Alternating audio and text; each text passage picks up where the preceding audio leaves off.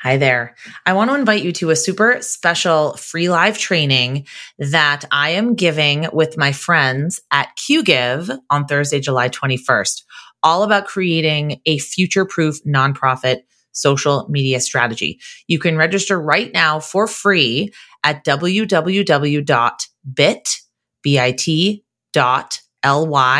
forward slash Qgiv and Julia.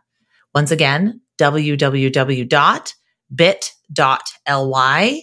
forward slash QGive, QGIV, and Julia.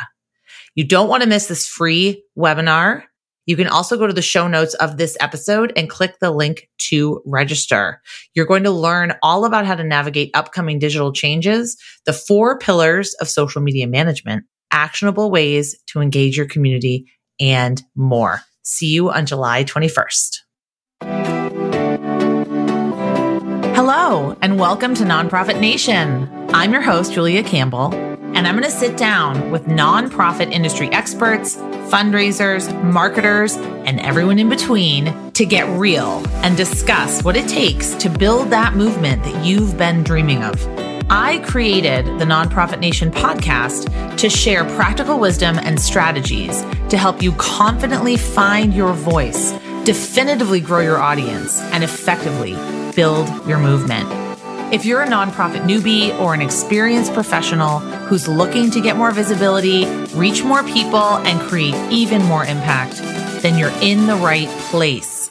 Let's get started.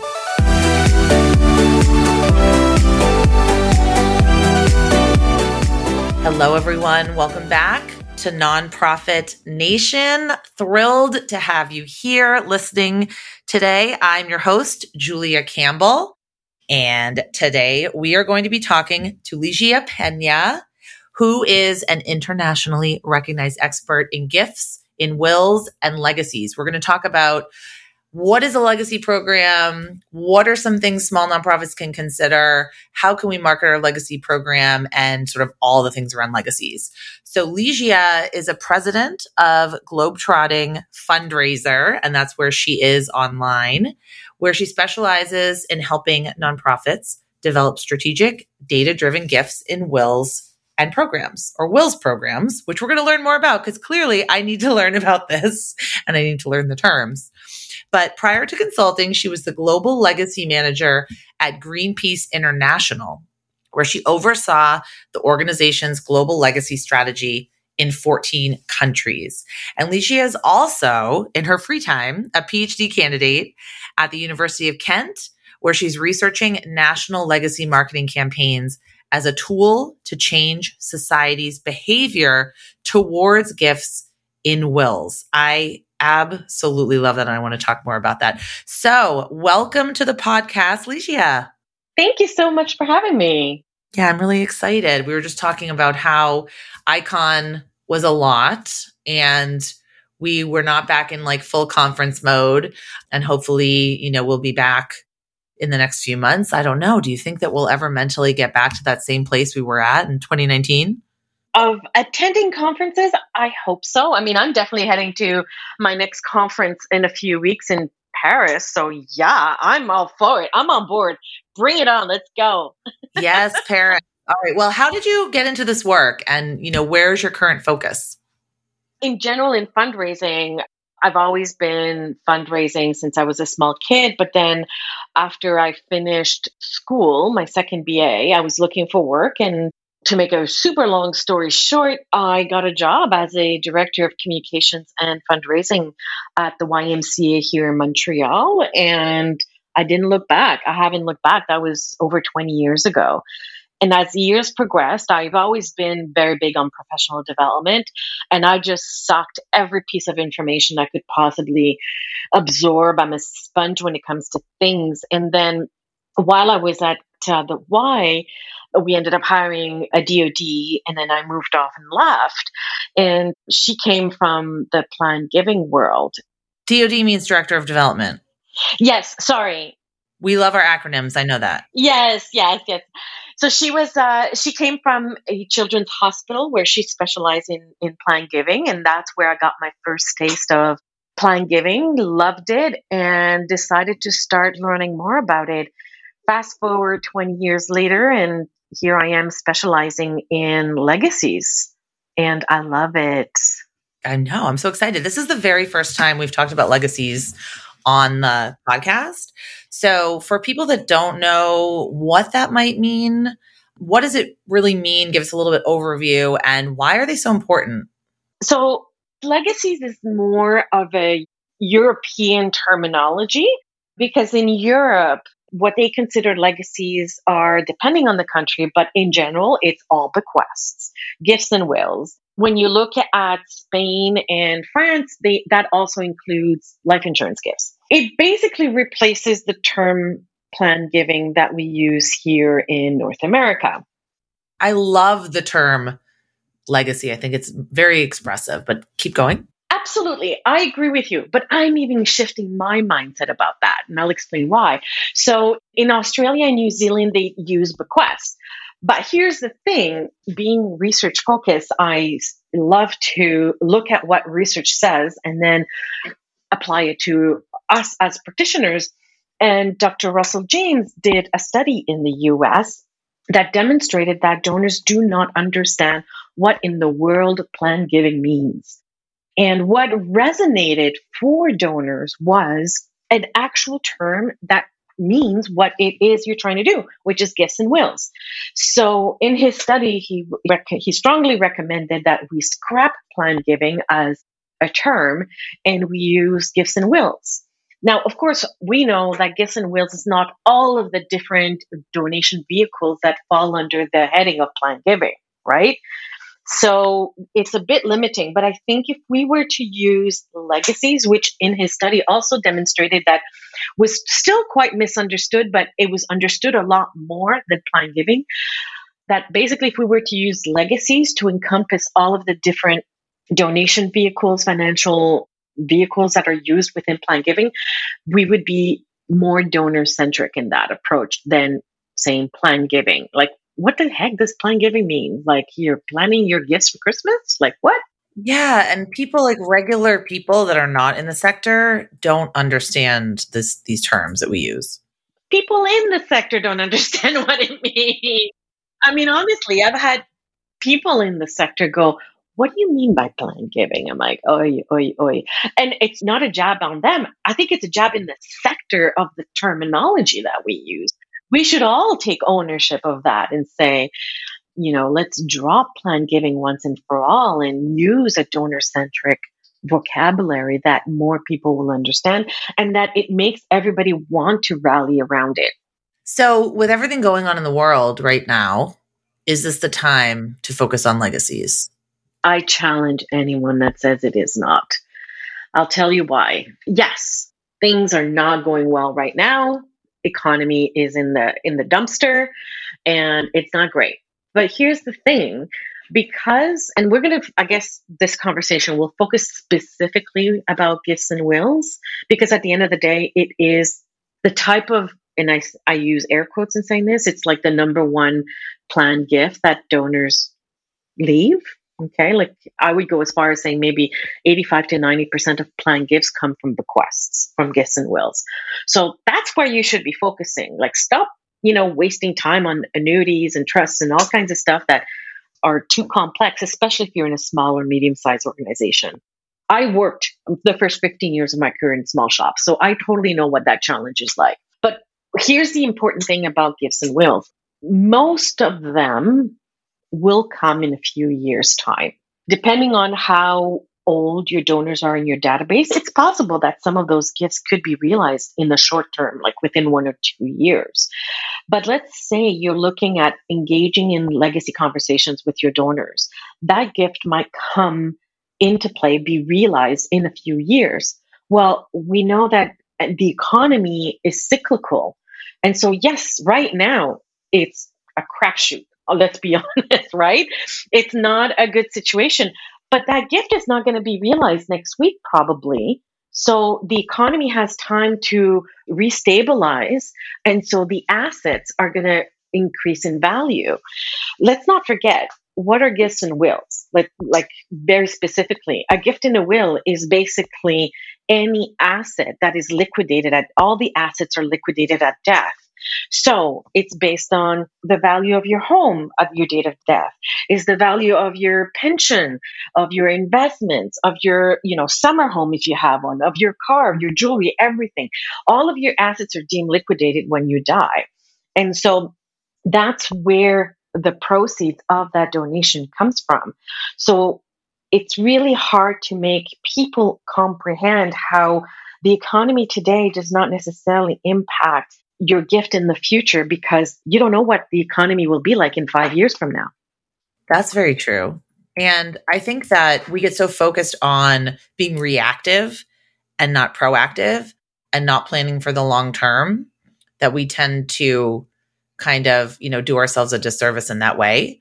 So what are some of the first steps? Like not if a nonprofit's very interested, where could we look for these kinds of donors? Like what are some things to consider when we're trying to start this program? Well, first and foremost, the biggest obstacle to starting a legacy program is usually management and your board. Yep. They're like, we should be on TikTok. Yeah. Which is yeah. something I hear all the time. No offense to TikTok, but no, it has nothing to do with the tool. It has everything to do with the mindset. It's the mindset that's the biggest obstacle. It's not the tools used. And so, first and foremost, is getting everybody on board from day one. Otherwise, you're going to be a salmon swimming against the current and you will burn yourself and burn bridges with everybody and never manage to actually put. The next thing is to identify like, this is where you know, digging into your numbers, into your data and your insights is so important. So I know that one of the biggest challenges of small and medium sized organizations, and a lot of large ones too, I have to say, is having good, clean data on your donors. And I'm not talking just about donation, you know, donation history and all of that. That's pretty straight forward. Most organizations have that relatively well done, but I'm talking about information about the donors. So, are they married? Do they have a spouse? Do they have a former spouse? Do they have children? You know, what is their level of education? Do you have their year of birth?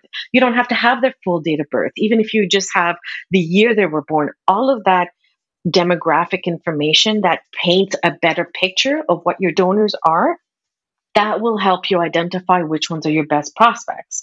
Because what we do know is that the propensity to leave a gift in a will is not based on how much money they have today, uh, like how much cash flow and disposable income they have today.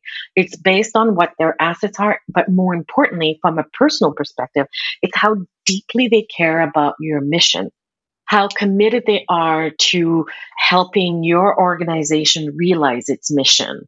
So, what you want to be looking at is behavior identifiers that makes a donor stand out.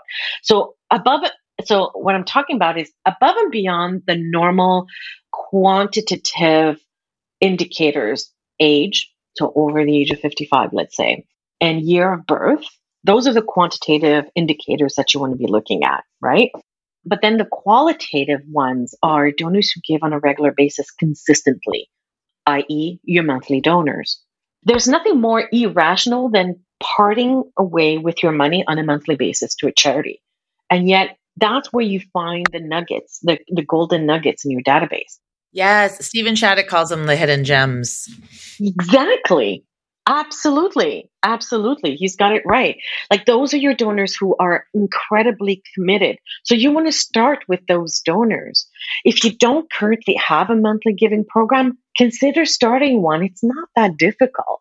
You just need to add that as a donation option. Mm-hmm. It's the only way I give. It is really the only way. yeah. Yeah. You know, making an automatic opt in as do you know what i mean? Like it's an opt in when they make their first gift right?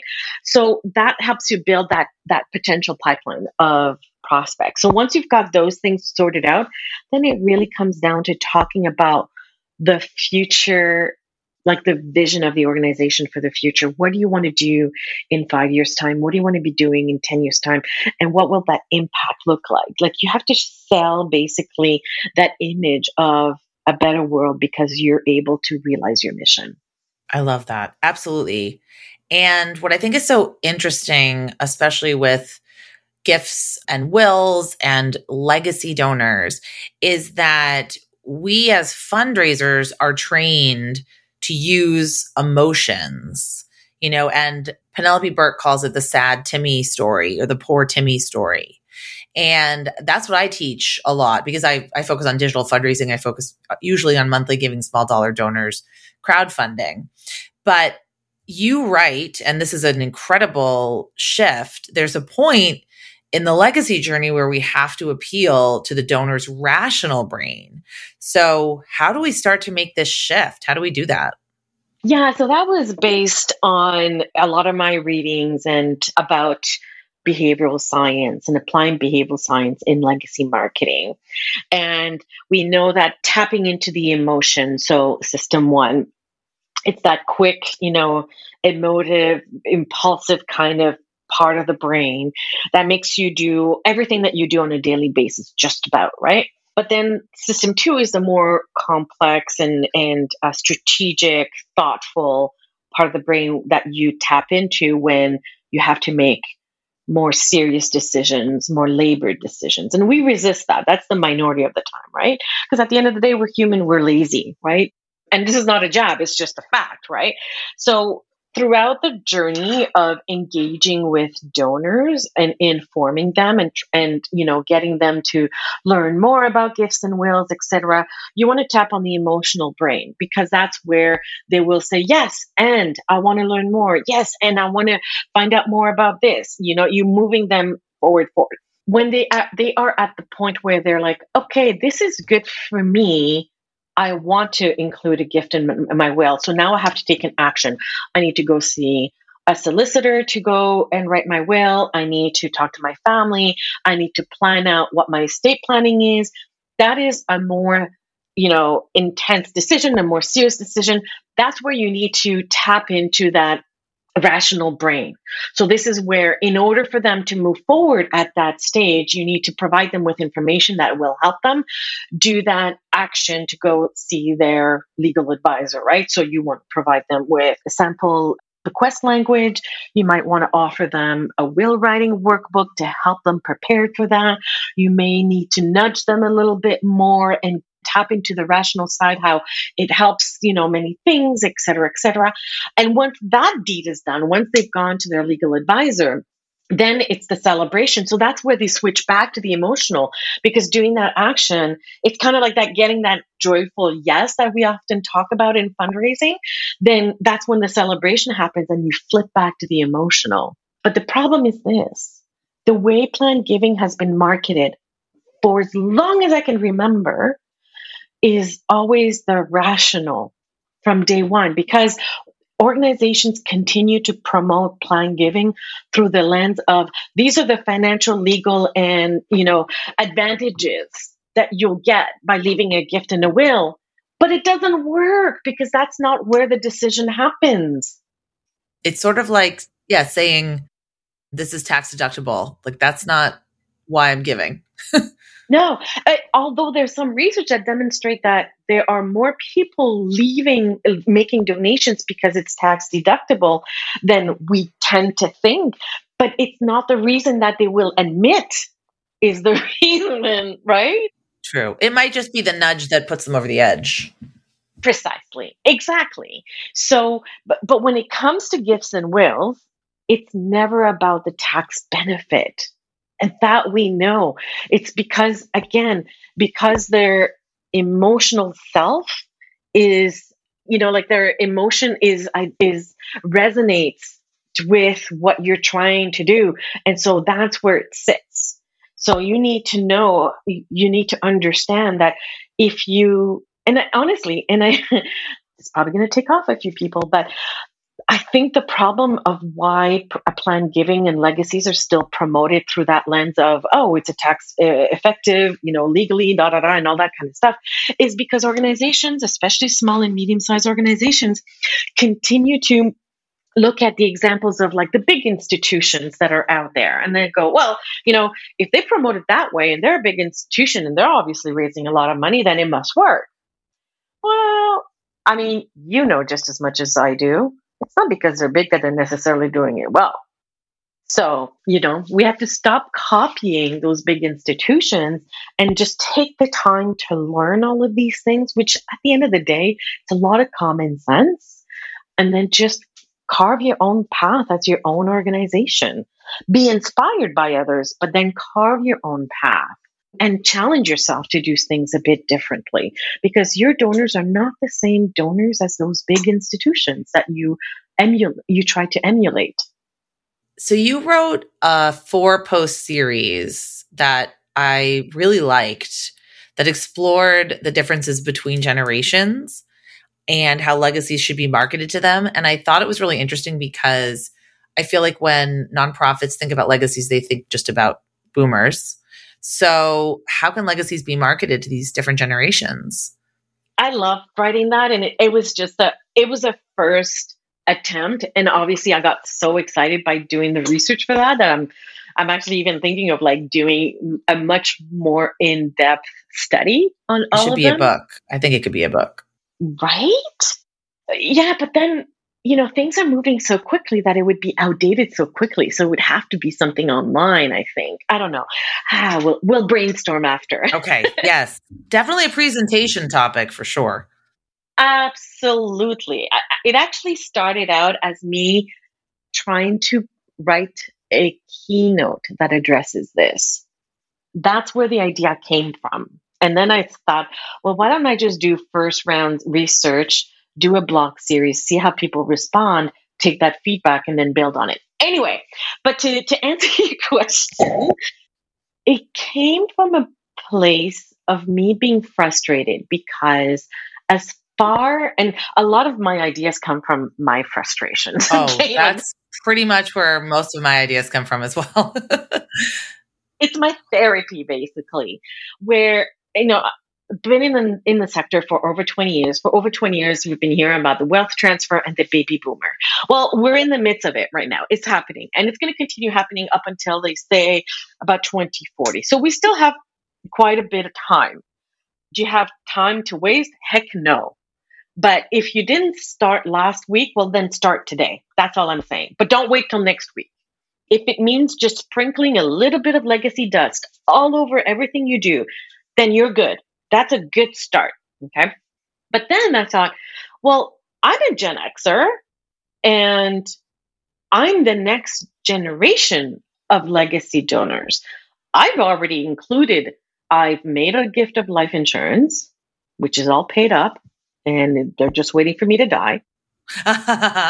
no, seriously, well, they're going to have to wait a few more years. And I've included organizations in my will. So I've done my bequest. My bequests are confirmed already, but I'm just getting started. I mean, I just turned 50 a month ago. I'm at that prime age where I, sh- you know, organizations should start have legacy conversations with me, and yet no one is. Uh, actually, no, one has. One has only one of the many organizations I give to have reached out about a legacy gift. So I'm thinking, I'm sitting here going, what in the world are organizations doing? Why aren't they tapping into the next generation? Are they going to wait until we turn 75 to start talking about legacies? Like, that's what's wrong with this. Because we, the culture, the Western culture, where we don't talk about death or we're scared to talk about death and money. You're not wrong but I don't think it's that. It goes beyond that. It's way beyond that. It goes to what I was saying before. It's management that is not dedicating, that keeps running organization with the leaky, leaky bucket mentality. That's what it is. I believe wholeheartedly that that's what it is. I could be completely wrong, and this is not based on any actual scientific research. But this is based on all these years of working in these organizations and always being pressured to focus on getting money in this year and never looking beyond the next fiscal year. And that makes me absolutely crazy.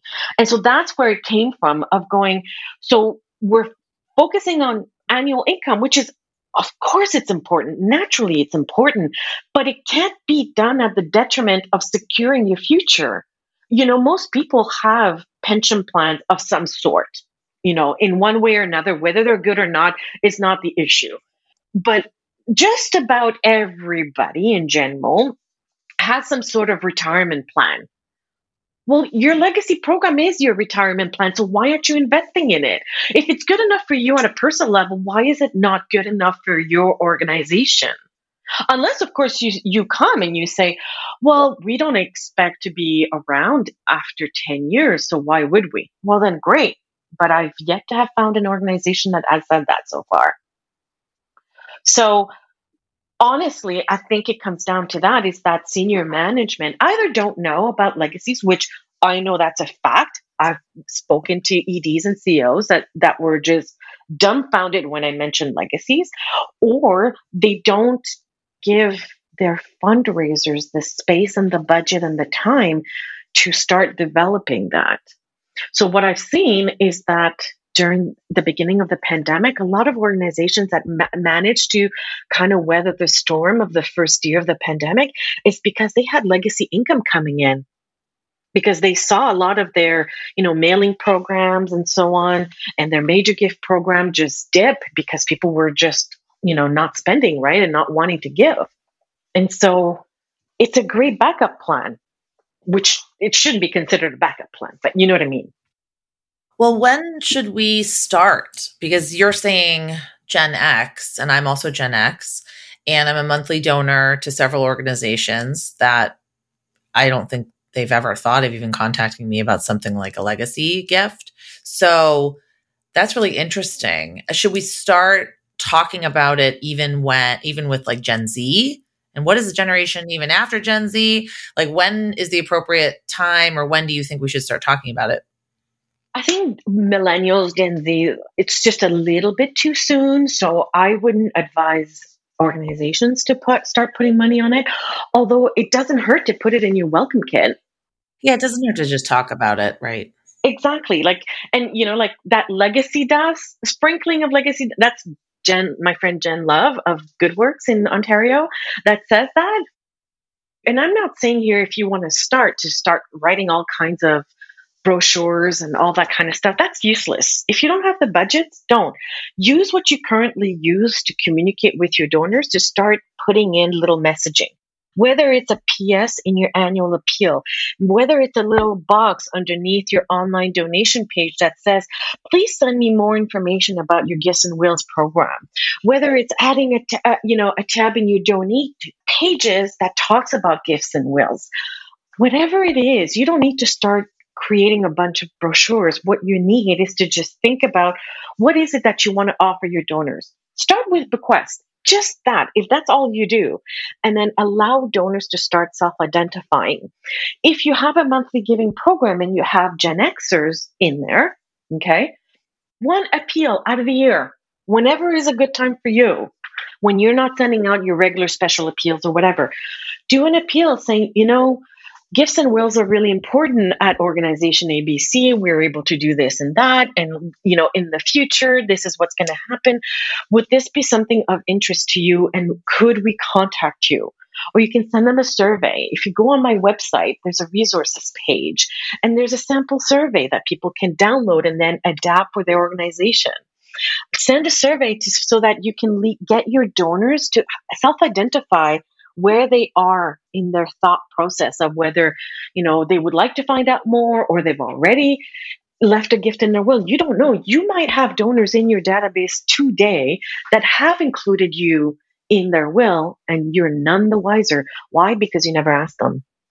That's such a fantastic point. Just asking, just putting it out there in the universe and asking people and making them aware that this is an option.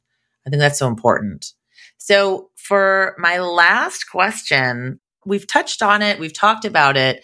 What is maybe your top tip, your top two tips to convince management to invest in a legacy program or to help you at least start one? Invest in a legacy program sounds daunting, but at least start. Yeah. I would say, first and foremost, start a conversation of the future of the organization in 15 years from now get them to talk about what their vision is for 15 years from now And then move, once that's figured out, move the conversation towards, and how are we going to finance that dreams? And then engage in that conversation of, well, you see, if we were to start talking about legacies now, and we include that across all of our fundraising program because it's not something that you do on the side. It's something that should be integrated into your annual giving program, your mid level program, your major gifts program across the board. Okay. Should be integrated into everything where you're constantly asking for both gifts. And so when you integrate it that way, then it doesn't become yet another thing we need to do. It's just an integral part of your annual giving program. And so there you go. And then through that, then they'll see that it's not yet, you know, some a big burden to to develop. Yeah, no, that's a hugely important point that it should be baked into everything that you're doing. And that way it doesn't seem like, oh, it's just another thing on my plate, but it should be baked into it. Should just should be part of strategic planning, part of your annual gift program, like you said. Can I just throw in one last thing? Start having that conversation one on one with your director of finance because usually that's the easier sell. Get that one champion and then have that have that conversation with the rest of the management team. So where where can people uh, people are going to be very excited about this conversation and where can they find you and learn more about you, Ligia? They can find me at www.globetrottingfundraiser.com. That's my website. And there's uh, a resource page where they can download a bunch of stuff. They can access all the books that I have that I've been reading, I have read or have to read. There's also a few examples of good legacy pages that I've hyperlinked in there and some suggestions of other blogs to read and things like that. So, yeah, that's where they can find me. Awesome. Where are you off to next? I'm headed to Paris for the French Fundraising Association seminar. It's a three day conference, and then piggybacking a little vacation in Nice. And then in the sept- end of August, beginning of September, I'm going to Wellington for uh, New Zealand for the FINZ conference, the uh, New Zealand conference. I haven't been to Wellington. I've been to Auckland. And so I'm looking at uh, piggybacking a few extra things in the area, in the in the that region when I'm there. I, I encourage everyone to follow you, Globetrotting fundraiser. You certainly are a Globetrotting fundraiser. Thanks so much, Ligia. This was really fun. It's my pleasure. Thank you so much for having me.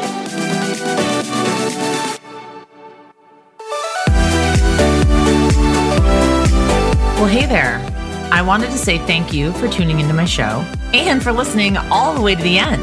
If you really enjoyed today's conversation, make sure to subscribe to the show in your favorite podcast app, and you'll get new episodes downloaded as soon as they come out.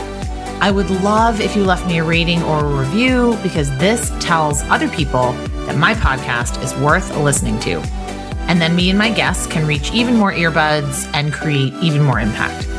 So that's pretty much it. I'll be back soon with a brand new episode. But until then, you can find me on Instagram at Julia Campbell77. Keep changing the world, you nonprofit unicorn.